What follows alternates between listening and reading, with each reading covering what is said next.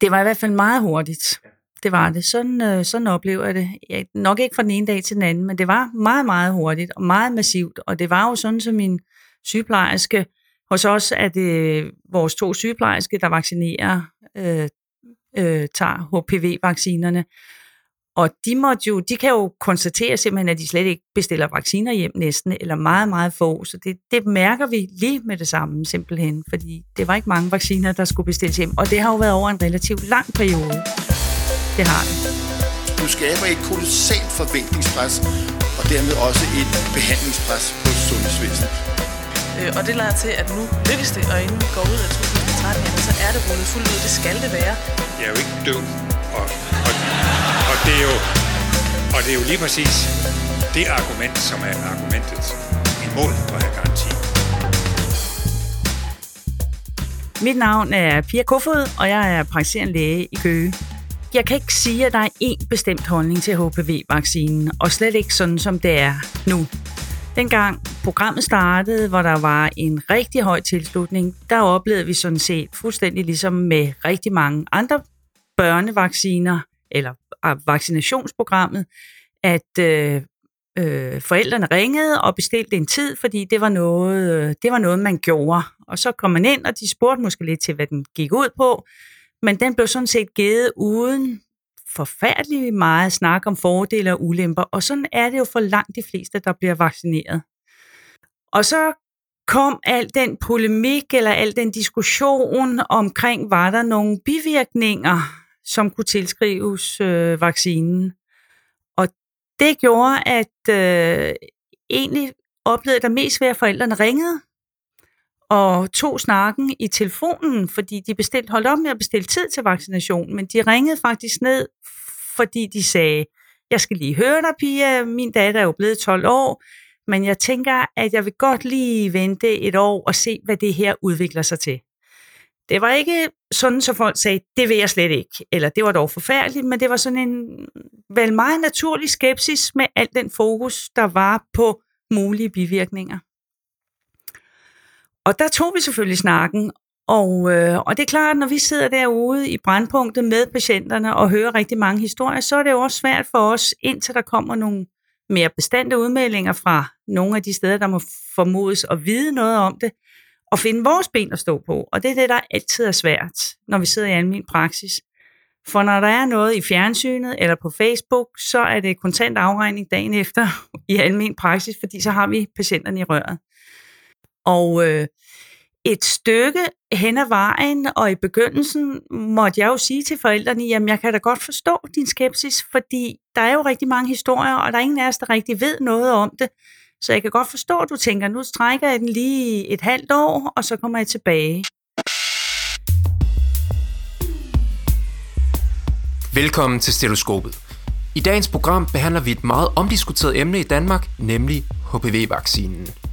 Og øh, i studiet i dag sidder vi tre personer, Bjørn Vigel, David Tegn Ågård og undertegnet Hygon Hund, hvor vi vil føre dig, lytteren, igennem den her svære problemstilling.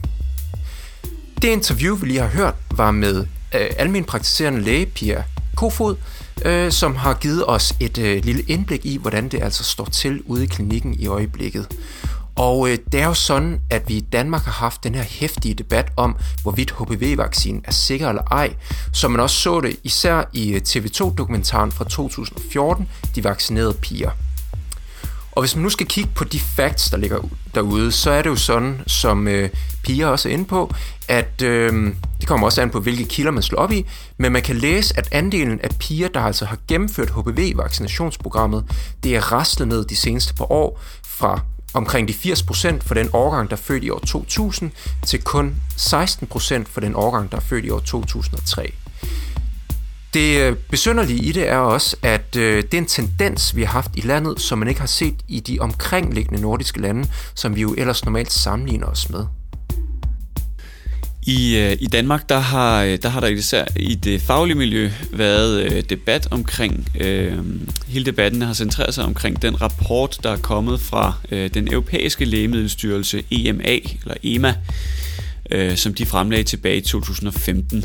Øh, I dag der har vi repræsenteret den debat øh, med to øh, hovedinterviews fra henholdsvis øh, visdirektør fra Nordisk Cochrane Center, Carsten Jørgensen, og direktør for Sundhedsstyrelsen, Søren Brostrøm.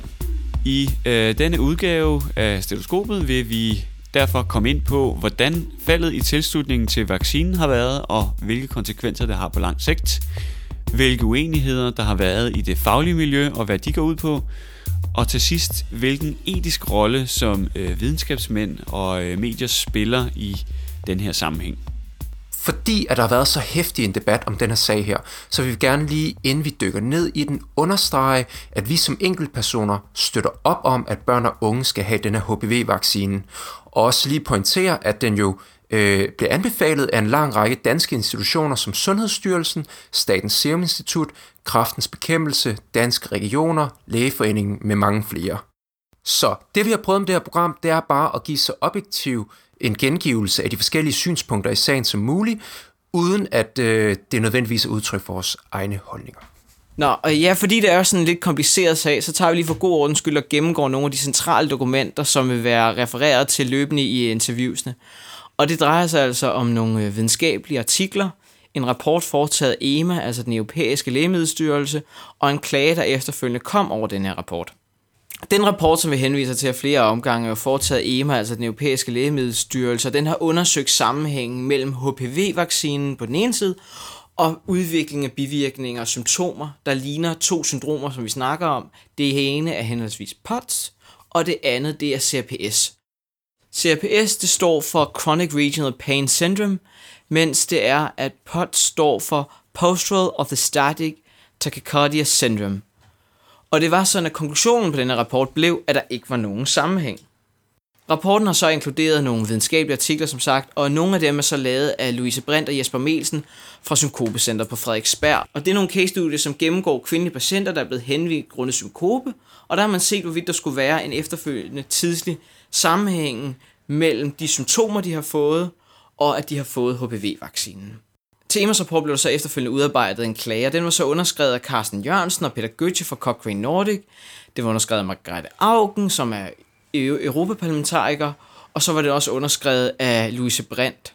Og det er jo så sådan, at den her klage har en række forskellige punkter, men dem, som der hovedsageligt bliver nævnt i vores interviews, øh, det er henholdsvis EMAs adgang til industriens data, som det første punkt, og det andet punkt, det vil være EMAs kommentar til Lise Brinds forskning. Og med den viden, synes jeg egentlig bare, at vi skal give os i kast med vores første interview. Det er med Søren Brostrøm. Han er læge af baggrund og har været øh, overlæge i gynækologi Senere er han så kommet ind i Sundhedsstyrelsen, hvor han nu er direktør.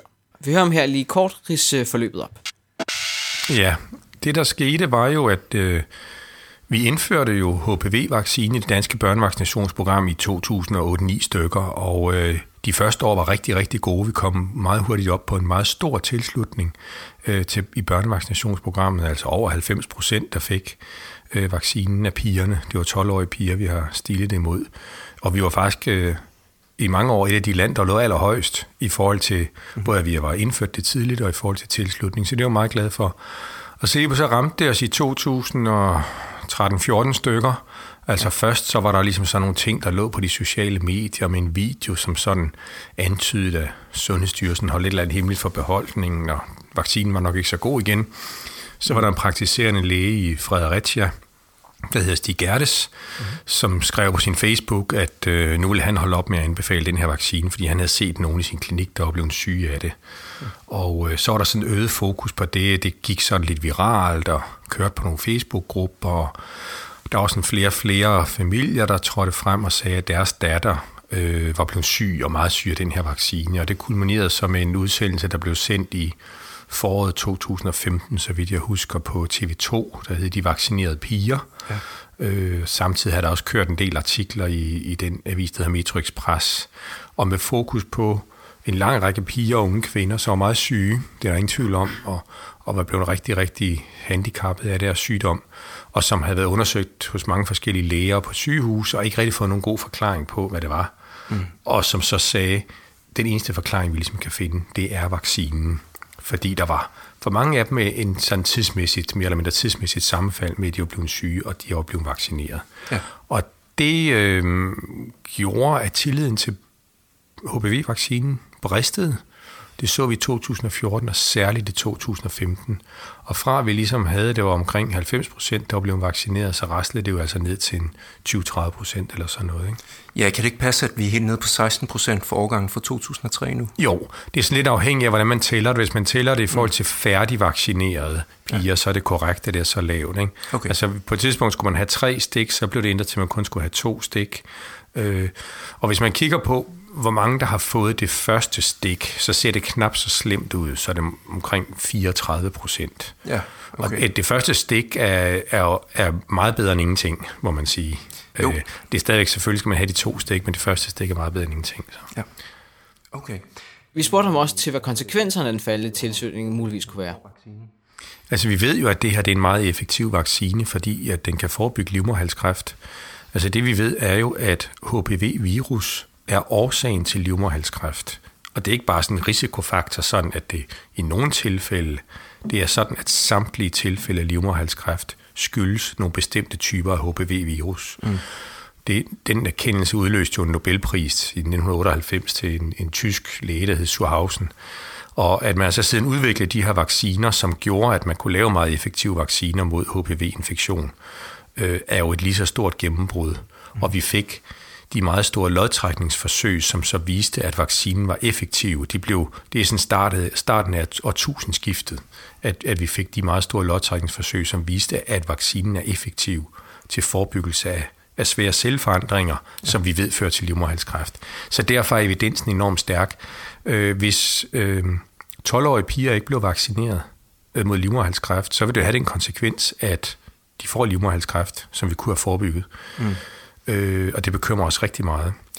Øh, Danmark har en af de allerhøjeste forekomster af livmoderhalskræft i Vesteuropa, og vi har af mange grunde, vi ikke rigtig ved, et ekstremt højt smittetryk af HPV-virus, så derfor har vi en mm. helt særlig udfordring i forhold til mange andre lande. Ja, hvad er egentlig den årlige incidens af livmoderhalskræft?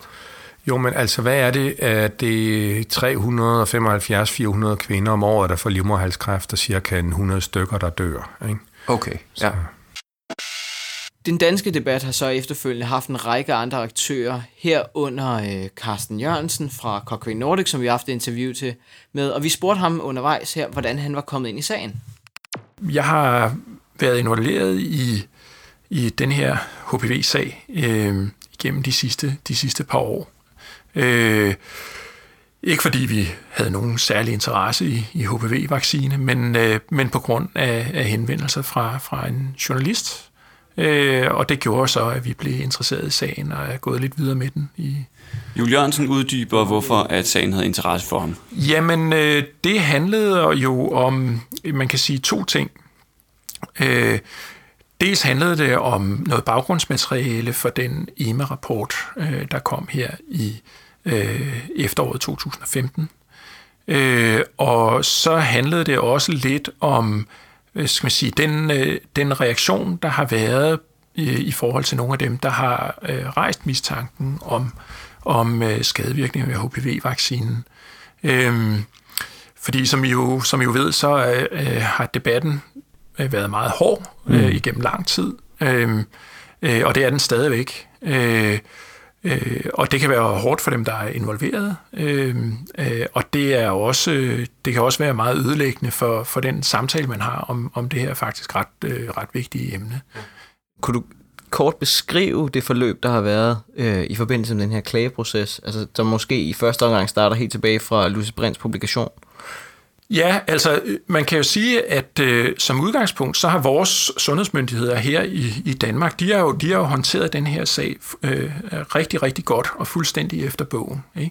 Altså som læger, øh, der er det, jo, det er jo en af vores syv roller som læger, øh, og, og øh, gøre opmærksom på problemer, hvis vi, hvis vi ser, som der står, en ophobning af problemer. Så er det vores pligt øh, som læger at gøre opmærksom på det.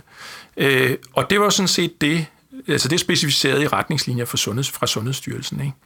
Og det var sådan set det, de gjorde fra, fra Synkopecenteret. De gik så til Lægemiddelstyrelsen, øh, øh, og øh, øh, deres observationer faldt jo så sammen med observationer, man havde gjort sig på det her WHO-affilierede Uppsala Monitoring Center, som er sådan et, et center, øh, som har øh, som speciale og hovedopgave at overvåge indrapporterede skadevirkninger ved medicin.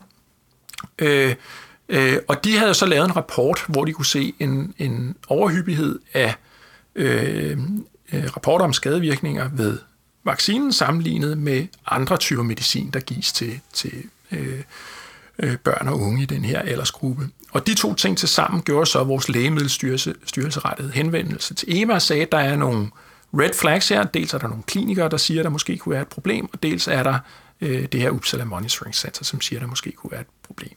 Vil I undersøge det? Så det er jo helt standard procedure, og de har jo de har gjort, handlet fuldstændig, som de skulle øh, øh, på denne her mistanke. Ikke? Interviewet kom nu til at handle noget om EMAs bearbejdelse af data, og det vender vi tilbage til, men først så hører vi lige Julie Jørgensen uh, introducere et centralt brandpunkt, uh, som indgår i klagen. Jamen, øh, øh, man kan sige, at et andet hovedpunkt var, øh, at øh, vi mener, at EMA var for, øh, øh, var for hurtige til at afvise den mistanke, der var blevet rejst af Uppsala Monitoring Center og så synkopeenheden her. Og det blev gjort på en måde, øh, hvor man, man miskrediterede øh, øh, vores kolleger på synkopecenteret på en måde, som ikke var rimelig. Julie Jørgensen sætter i klagen flere spørgsmålstegn til EMA-rapporten. Vi spurgte Søren Brostrøm, om han mente, det var en lødig gennemgang, som EMA havde lavet. Ja, altså vi har meget tillid til EMA. Altså EMA øh, er et meget, meget velrespekteret øh, lægemiddelagentur, og, mm. øh, og de gik meget grundigt til værks. Altså det er klart, jeg kan ikke øh, som sundhedsstyrelse være nede i alle detaljerne i det der, øh, men jeg har helt generelt ikke nogen grund til at, at, at mistro deres grundighed.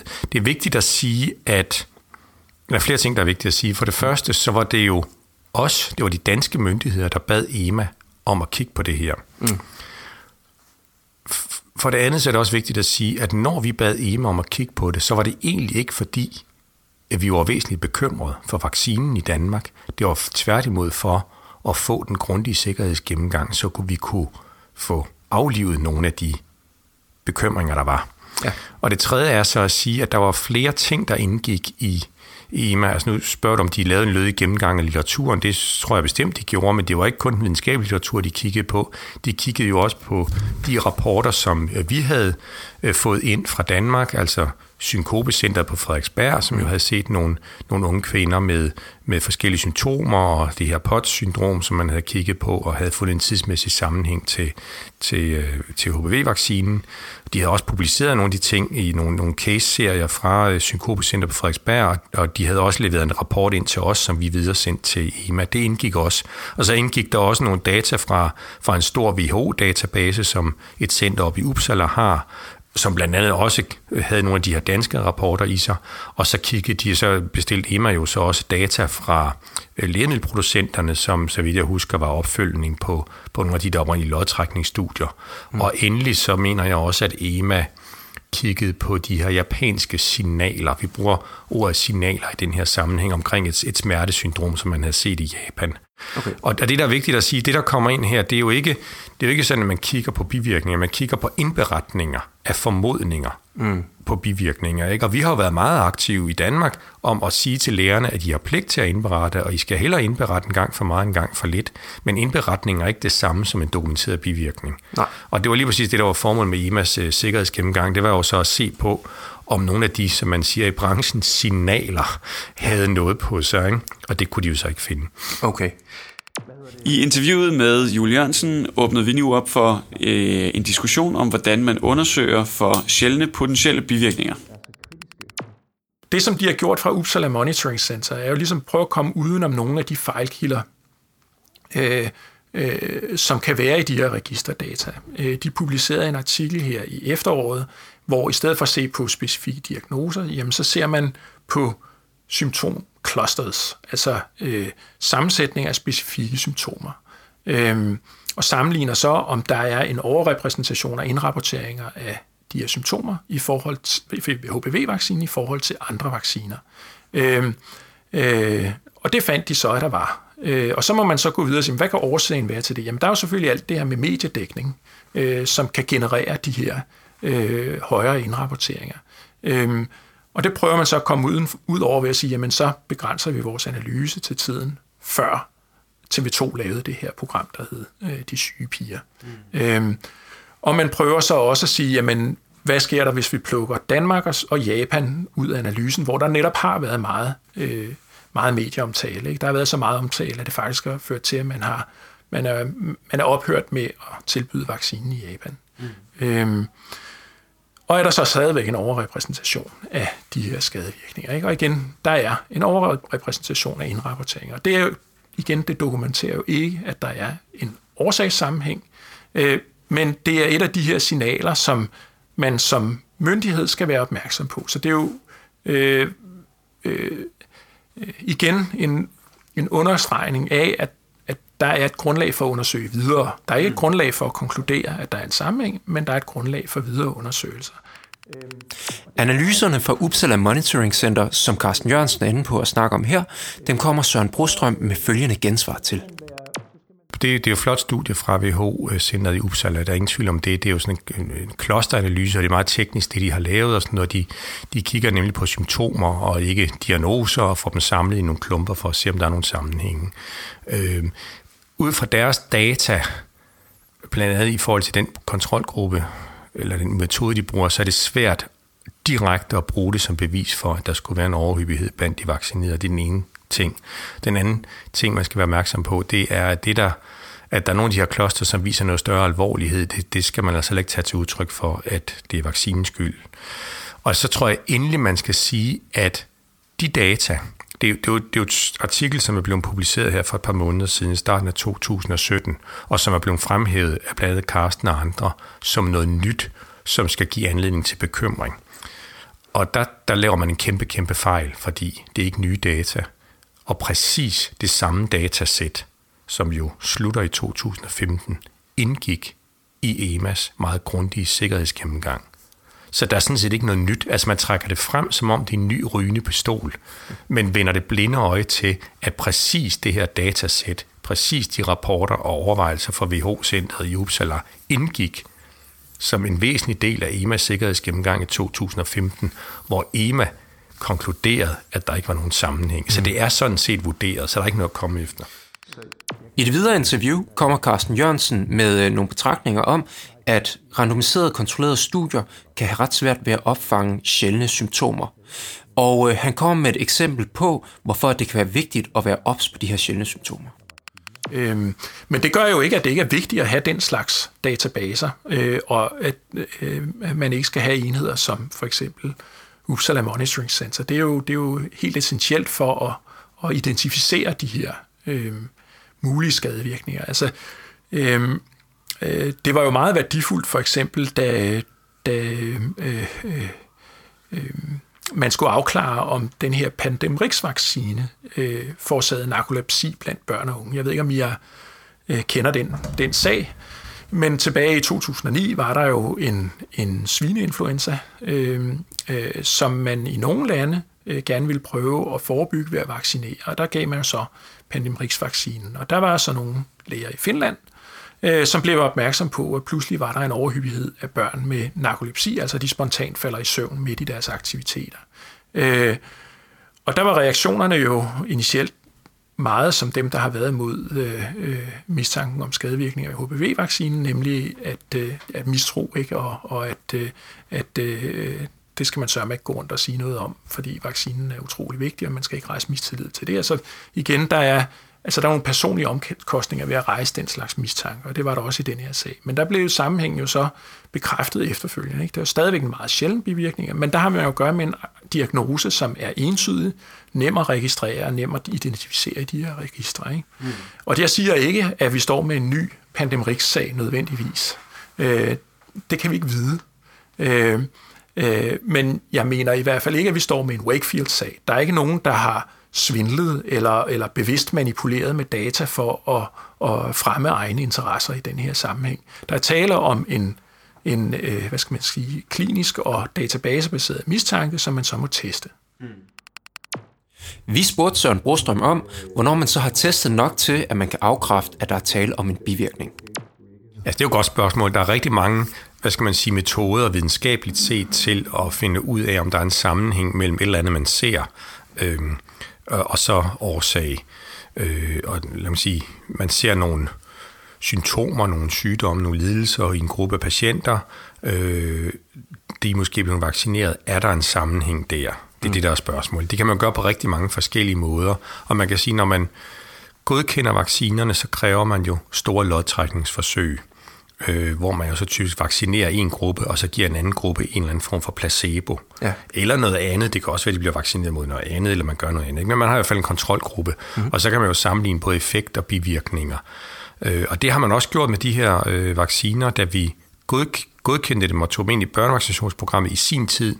Der havde man øh, data for lodtrækningsstudier på cirka omkring, for de to vacciner blev godkendt dengang, på cirka omkring 40.000 kvinder. Okay. Øh, og med opfølgning på cirka 5 år, øh, hvor man havde kigget på effekt og bivirkninger. Det er meget, meget stærk evidens, randomiserede studier, lodtrækningsstudier, mm. primært i forhold til effekt. Ja. Øh, udfordringen i forhold til bivirkninger og skadevirkninger ved lodtrækningsforsøgene er, at man ikke altid kigger systematisk efter bivirkninger. Øh, og hvis man gør det, så fanger man så kun det, man kigger systematisk efter. Ikke? Så derfor er det også alment anerkendt i forhold til lægemidler, at man kan se nye typer af bivirkninger, efter de så markedsført og godkendt og i brugtaget, mm. så kan man se nye mønstre. Der er mange gode eksempler på det. Altså et af eksemplerne er for eksempel de her COX-2-hæmmer, som er en SAID-stoffer, som jo viste sig at have hjerte, øh, bivirkninger med hjertesygdom, og det så man ikke, før man havde godkendt dem og sådan noget. Ikke? Ja. Og, det er jo, og det er lige præcis af den grund, at lægemiddelmyndighederne har en skærpet overvågning efter markeds føring. Det er det på engelsk hedder post-marketing, mm. Øh, pharmacovigilance osv. Og, og, og når man i brug tager et nyt lægemiddel, når vi tager et nyt øh, vaccine ind i børnevaccinationsprogrammet, så vil der de første år være skærpet overvågning. Okay. Det betyder, at vi også giver en skærpet pligt til lægerne om at indberette formodninger om bivirkninger, og vi kigger skærpet på det. Ikke? Ja. Brostrøm fortsætter videre med, at han ikke er uforstående over for de udfordringer, som kan ligge i videnskaben. Han kommer med en kommentar om, hvordan man så skal forholde sig til de problemstillinger, der kan være. Mm. Og nu har jeg selv lavet videnskab en gang, og det er, det er sådan, når man sidder og laver sin videnskabelige protokol, og når man sidder er i gang med det, så er man overbevist om, at det er fuldstændig totalt perfekt, det man laver. Ellers er man ikke gået i gang. Mm. Ellers man ikke få det godkendt i etisk komité og få penge til det, hvor man nu får. Ikke? Halvvejs inden, det var min egen oplevelse, da jeg lavede videnskab, halvvejs inden, så begynder man at være i tvivl, om man egentlig skulle man have gjort noget andet, skulle man have målt på noget andet, skulle man have gjort det på en anden måde. Men man er ligesom nødt til at køre videre, ikke? fordi mm. det er dårlig videnskab at bryde sin protokol undervejs. Ikke? Når man så er færdig, så kan man se alt det, man burde have lavet anderledes. Ikke? Man finder håret i suppen, når man vil. Og det er det selvfølgelig også det, der er tilfældet her. Det man så, sådan skal det være, den kæmpe store fejl er, hvis man bruger den metodekritik til at diskreditere al forskning. Nu har vi været igennem den mere metodiske del af HPV-sagen, og nu vil vi i stedet for prøve at kigge lidt på Carsten Jørgensens andet kritikpunkt, som vedrører i talesættelsen af brintstudierne. David spurgte således. Jeg har et spørgsmål, der går tilbage igen til øh, EMA-rapporten. Du nævnte nemlig undervejs, at øh, EM-rapporten ligesom sat, øh, havde til, til at udstille folk som værende dårlig videnskabeligt virke. Øh, vi læste rapporten igennem, og det virker jo, altså man kan godt se, at de insinuerer, at det eksisterer, men det er jo ikke direkte skrevet. Nej, altså det, det de skriver, det er jo igen det der med, at de skriver, at det virker som om, de har selekteret patienter for at underbygge deres forudfattede mening. Ikke? Det er sådan en, en forholdsvis direkte oversættelse af det, de skriver øh, i rapporten. Og det, Jeg har citatet her, hvis ja. du, øh, der er i hvert fald, de siger et sted, It is clear from the first paper that patients were excluded if they do not meet a predefined uh, hypothesis of vaccine, uh, vaccine-induced illness. Var det noget i den stil? Ja, på? det er ja. jo noget i den stil. Ja. Ikke? Og, og det er jo, øh, altså igen, det er en, det er en, øh, det er en alvorlig anklage, ikke? fordi det er jo en anklage om, at man har, har gennemført studiet uvidenskabeligt. Ikke? At man har ønsket at hvad skal man sige, ikke at teste sin hypotese, men at bekræfte sin hypotese. Mm. Øh, og det er uvidenskabeligt.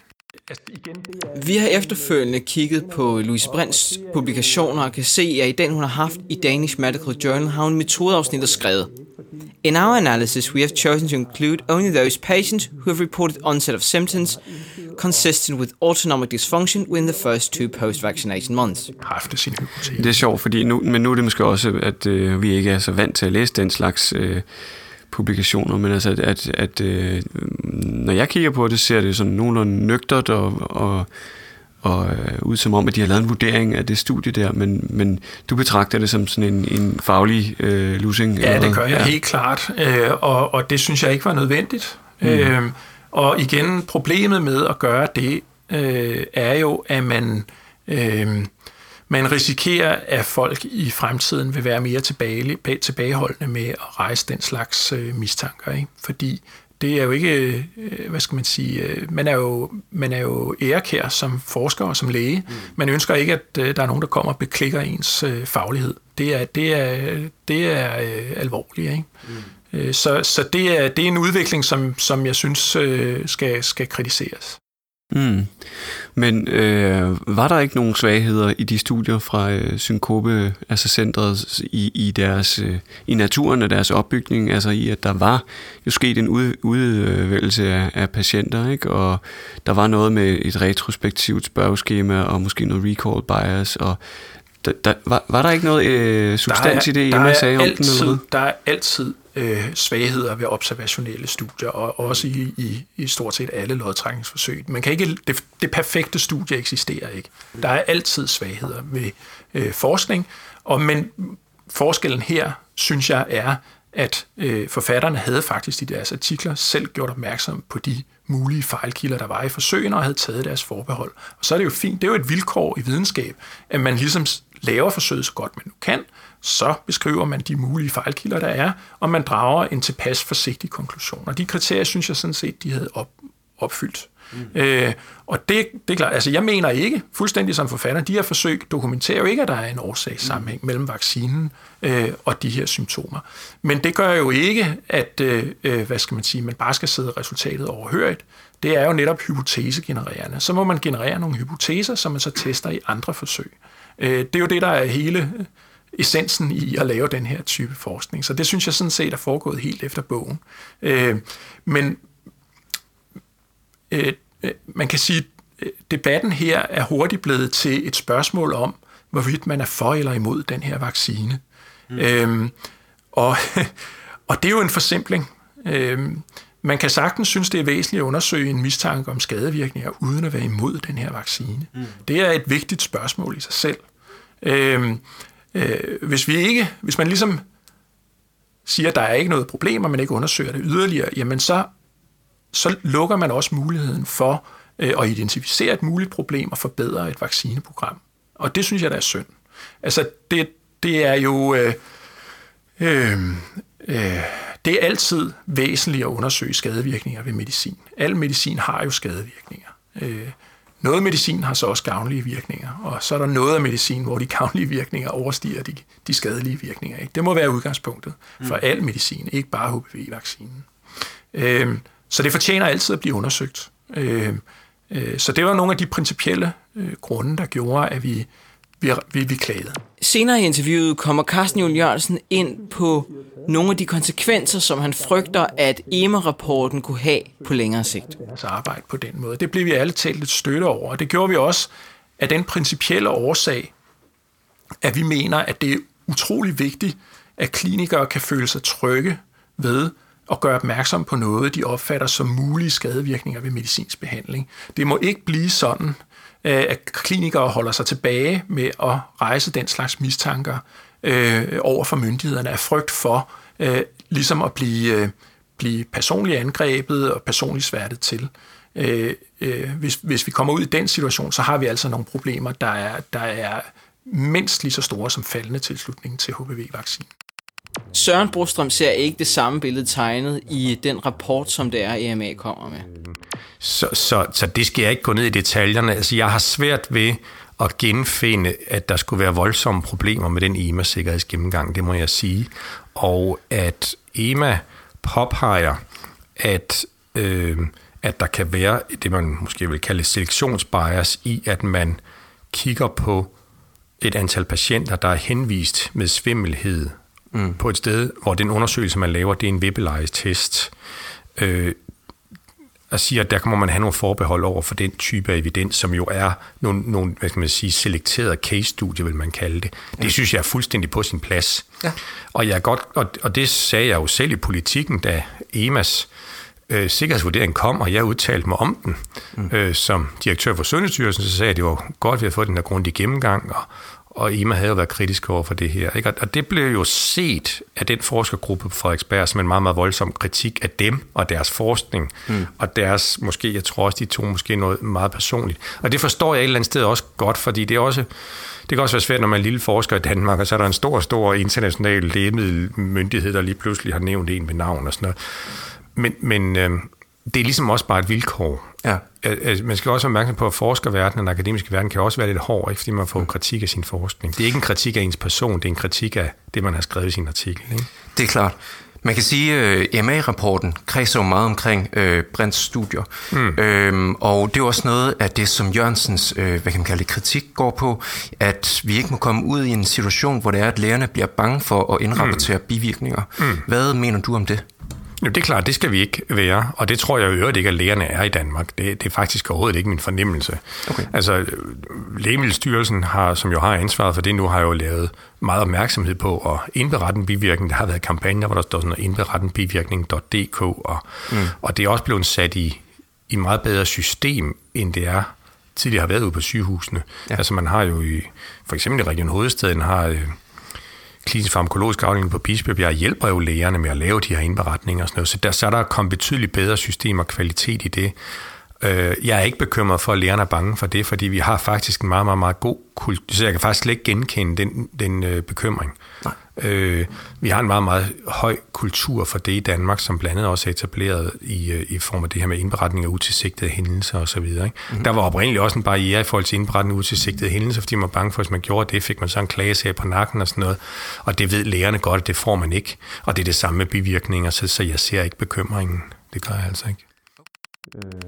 Med de ord afrunder vi diskussionen om Louise Brandt og fokuserer nu på det primære kritikpunkt fra Carsten Julian. Holdning til det så? Jamen, vi har jo vi har jo klaget over den måde, som man har undersøgt de her ting på. Øh, og det har vi gjort øh, øh, af flere årsager. Man kan sige, øh, hvis man går ind på Lægemiddelstyrelsens hjemmeside og læser for eksempel, så, så skriver de jo, at EMA har undersøgt det her spørgsmål, og sådan øh, Øh, bliver det formuleret i fremstød, som om det her det er en undersøgelse og en analyse foretaget af EMA. Men, men når man læser i baggrundsmaterialet, så bliver det klart, at øh, hvad skal man sige, vurderingen af det, der er publiceret i den videnskabelige litteratur, øh, øh hvad skal man sige, sammenfatningen af det, øh, indhentningen af sikkerhedsdata fra de her øh, databaser over, over indrapporterede øh, skadevirkninger, analyserne af det datamateriale, vurderingen af, hvilke af de indrapporterede skadevirkninger, der kunne have noget at gøre med vaccinen, og hvilke der ikke kunne, Øh, alt det er blevet foretaget af, øh, af de firmaer, der producerer vaccinen. Så EMA har stillet fem spørgsmål til producenterne, øh, der så har besvaret de spørgsmål, og så har EMA så vurderet de her svar og den databehandling og de analyser, som firmaerne øh, har lavet. Øh, og det er, det er jo en, det betyder jo ikke nødvendigvis, at det er forkert, øh, men, men vi mener af principielle årsager, at det er en dårlig måde at, at, at gøre det på, specielt i i sager, der er så afhængige af folks tillid, øh, som, som øh, sådan et vaccinationsprogram jo er. Mm. Øh, øh, det er let at, at, at, at spille, spille sagen i hænderne på, på øh, øh, konspirationsteoretikere og folk, der i øvrigt ønsker at, at, at skabe mistillid til den her vaccine. Ikke? Det, er, det er simpelthen ikke en god måde at håndtere det på. Vi spurgte Jules Jørgensen, om øh, det er normalt procedure at gøre tingene på den måde. Ja, det er, jo, det er jo i henhold til de regler, som vi som samfund har stillet op for EMAs arbejde. Ja. Øh, og man kan sige, øh, øh, det er jo en, en grundlæggende del af vores arbejde her på centret at stille spørgsmålstegn ved de, det regelsæt. Mm. Øh, fordi vi mener jo øh, dybest set, at man burde have øh, en uafhængig instans til at sikkerhedsteste vores, øh, vores medicin. Fuldstændig på samme måde, som vi har en uafhængig øh, instans, Euro NCAP, til at sikkerhedsteste vores biler, øh, så burde vi også have en uafhængig instans, når det gælder om når det gælder lægemidler. Øh, så det her, den indvending er jo sådan set i tråd med, med, med den, øh øh, øh den holdning, vi har haft igennem rigtig mange år. Øh, men er det ikke netop den rolle? Vi spurgte Brostrøm, om der kunne være noget fornuft i, at det var nogle andre end firmaerne selv, der kiggede på deres rådata. Kan man sige, at det er et problem, at man ikke kan, man kan sige, kigge på rådata fra studierne? Jo, bestemt. Og nu kan jeg sige, nu er jeg jo ikke lægemiddelstyrelse, men sundhedsstyrelse, så er jeg en lille smule på udebane her, så, så vi siger, nu bliver det relativt teknisk og nørdet og sådan noget. Så, så, men det vil jeg sige, det der er helt klart, og der, der har jeg en fornemmelse af også noget, der bliver drøftet. Øh, øh, at man i stigende grad også som lægemiddelmyndighed vil have adgang til rådata. Ikke? Mm. Amerikanerne har nogle gange været længere fremme, end, end vi har i Europa. Øh, på andre områder er vi sikkert længere fremme end dem, men, øh, men altså Øhm, I, I ved formentlig, at USA har de for flere år siden lavet det, der hedder clinicaltrials.gov, som jo er et, et, et amerikansk regeringsdrevet initiativ til, at man putter alle sine protokoller og studiedata ind i noget, som er åbent og søgbart. Mm. Og jeg tror, der er noget tilsvarende omkring rådata på lægemiddelområdet, hvor amerikanerne går det længere. Ikke? Ja. Og, og der er ingen tvivl om, at også med den kæmpe, kæmpe store udvikling, der er sket i forhold til, til databehandling og data hvad skal man sige, altså mængden og kigge på big data og så videre, ikke, så vil jeg tro, at, at der er noget der, som, øh, som helt klart har et potentiale. Så det synes jeg da bestemt, man skal gøre. Ja. Så. Vi spurgte Brostrøm, om han kunne se nogle problemer i den konstruktion, der er i dag. Ja, altså selvfølgelig er der det. Øh, det er jo veldokumenteret, at, at, at der kan være et bias, en skævvridning i forhold til, til både den måde, videnskaben bliver produceret på, og den måde, den bliver fortolket og formidlet på. Altså sagt på gammel godt dansk, så den, der betaler for musikken, bestemmer også, hvad der skal spilles. Hmm. Men igen, ligesom i forhold til det med at være metoden i hilist og altid finde fejlen i metoden, så skal man også passe på med at sige, at hvis man per definition mener, at alt videnskab, som er sponsoreret af lægemiddelindustrien, hmm. ikke kan bruges, så ender vi et meget, meget, meget skidt sted i forhold til folkesundheden. Fordi vi har aldrig fået HPV-vaccinerne, hvis det ikke havde været for lægemiddelindustrien.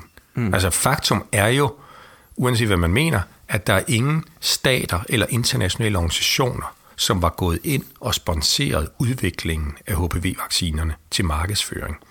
Forskningen, som lå bag erkendelsen af HPV-virus og kræft, var noget, som udsprang fra offentlige universiteter. Hmm. Næste skridt så var udviklingen af teknologien omkring VLP udspringer også fra et universitet nede i Australien, men allerede der begynder man at se, at det er nødvendigt at få midler ja. udefra. Når man så skal udvikle et lægemiddel og få det godkendt, så kan det ikke, som, som det her, så kan det ikke gøres uden kapital, mm. eller kapitalisme, for at sige det på den måde. Ikke? Og man kan ikke få lavet sådan nogle meget, meget store lodtrækningsforsøg, det koster simpelthen det hvide ud af øjnene. Ikke? Så det er man nødt til at acceptere. Så, så, så det er et præmis, som jeg ikke kan være kritisk over for som sundhedsstyrelse, fordi jeg ved, hvis, hvis ellers så vil vi skade folkesundheden, og vi vil ikke få de her lægemidler, vi kan ikke undvære dem. Okay. Så der kan man så sige, det man så skal kræve som myndighed, og det gør vi også, det er selvfølgelig, at der er nogle spilleregler for, hvordan lægemiddelindustrien foretager deres forskning, og hvordan vi vurderer det kritisk. Og det er der en meget, meget, meget, meget klar spilleregel for. Jeg øh, udfordrede i interviewet Brostrøm med, om ikke der burde være noget kontrol af øh, firmaerne, der foretager studierne, men øh, Brostrøm kommer hurtigt tilbage. industrien, der skal være noget, noget kontrol med de data. Øh, men der er der masser af kontrol. Altså, I skal være opmærksom på, at øh, lægemidler er nok en af de allermest kontrollerede teknologier i verden. Og selvfølgelig skal man spørge lægemiddelindustrien, fordi de har sponsoreret studierne, de har lavet studierne, de har jo en forpligtelse, lægemiddelindustrien, til at overvåge deres præparater. Mm. Så de skal faktisk indsamle data. Og så er det klart, så skal man selvfølgelig som myndighed sørge for at definere rammerne for, hvad det er, man vil have fra lægemiddelindustrien, kvaliteten af deres data osv. Og det gør EMA også. Okay. Vi har gerne vil have et øh, udenlandsk perspektiv på vores udsendelse her, og vi har derfor talt med øh, Adam Roth, der er læge, og han arbejder som senior immuniseringsekspert i den svenske sundhedsstyrelse. Øh, han gav os øh, det her øh, resume af, hvordan at det har udrettet sig i Sverige. Alltså i samband med øh, den här, det här som hände då i Danmark med att man fick ett, ett, ja, man trodde sig se ett samband mellan POTS och eh, eh HPV-vaccination så hade vi också en del katastrofreportage så att säga i traditionell media och som också spred sig i social media i Sverige. Eh, ja, det var det. Eh, men eh, det la sig eh, i samband med EMA-rapporten. Eh, som, alltså där man hade gått igenom och tittat på alla signaler så att säga. Och, och sa att det inte finns ett samband. Och då, då, då la sig det även i media i Sverige. Så att nu kan jag inte säga, det finns liksom ingen stark grupp som driver det nu.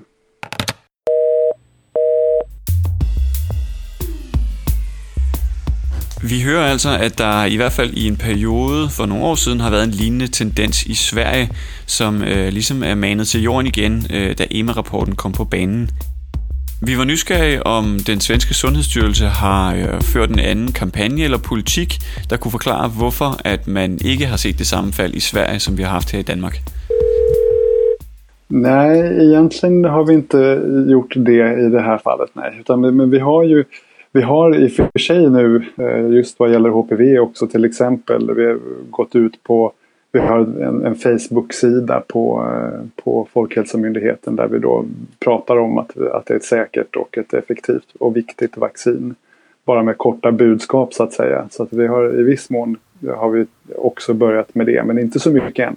Okej, okay, men ni har alltså en, en Facebook-sida i uh, udkommer med någonting på? Ja, precis. Och det här är ganska så nytt uh, att vi, att vi har det, men vi har precis börjat med det. Ja.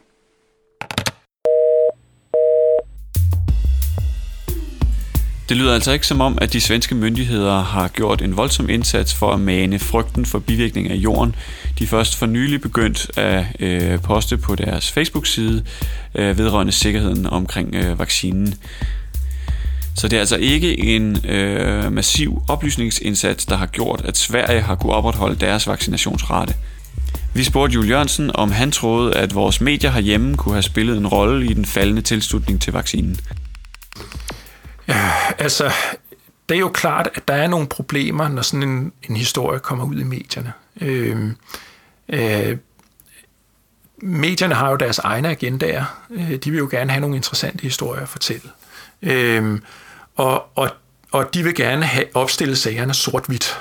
Øh, øh, og, og det er jo igen, det, det gør, at øh, budskaberne kan blive unødigt hårde, øh, og de kan blive unødigt forenklede, øh, og de kan selvfølgelig også være med til at skabe frygt, også unødvendig og ubegrundet frygt.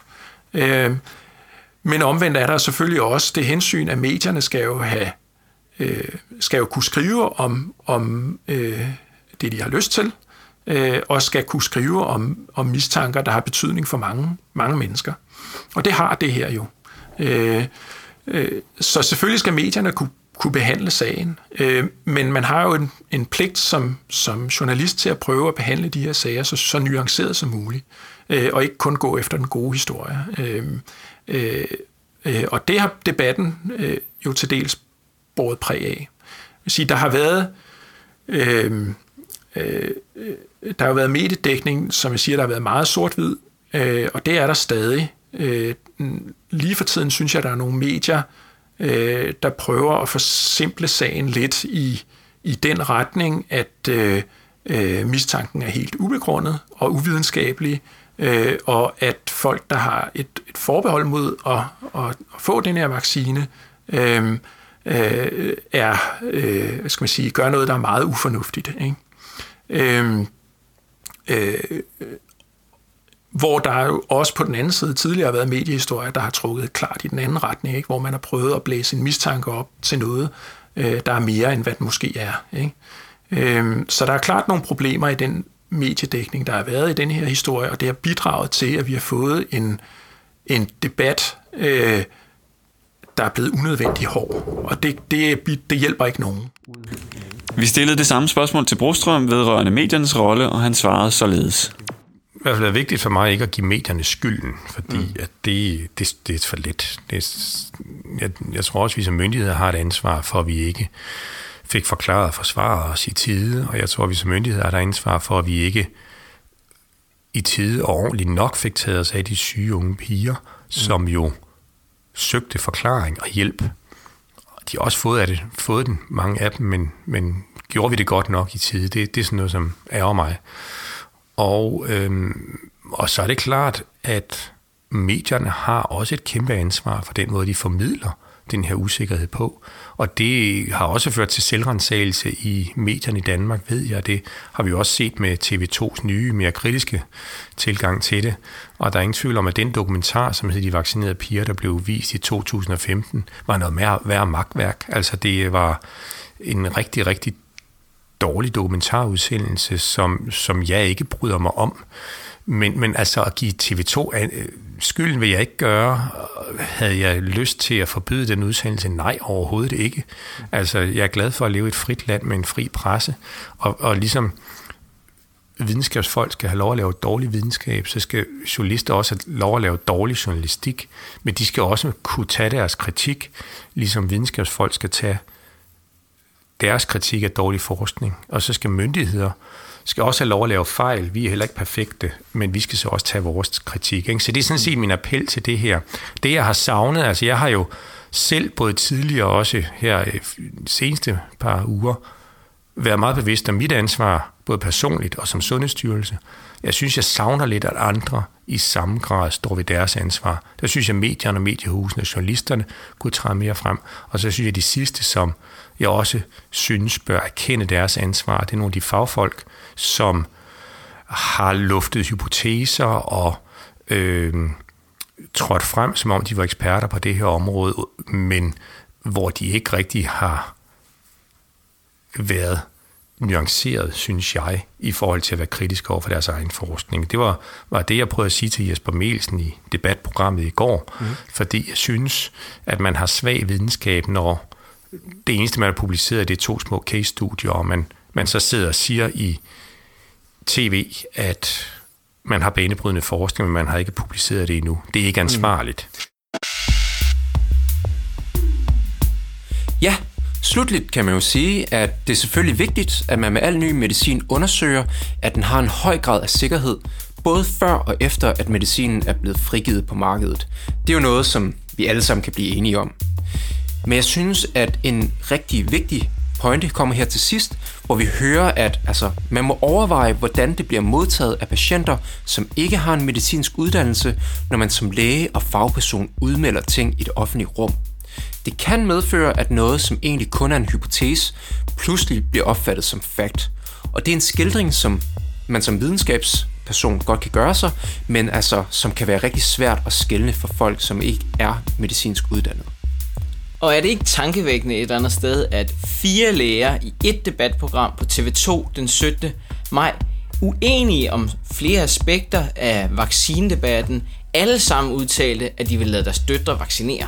To af dem var Søren Brostrøm og Carsten Juhl Jørgensen, som vi allerede har haft med i programmet. Og derudover var der også Jesper Melsen fra Synkopecentret og Pernille Tine Jensen, som er overlæge gynækologi. Det står i skarp kontrast til det faktum, at kun 16% af pigerne fra årgang 2003 har gennemført HPV-vaccineprogrammet. Ja, vi er jo rigtig ærgerlige over, at der har været det her fald i tilslutningen til HPV-vaccinen herhjemme. Men måske kunne det være tegn på, at udviklingen er vendt nu.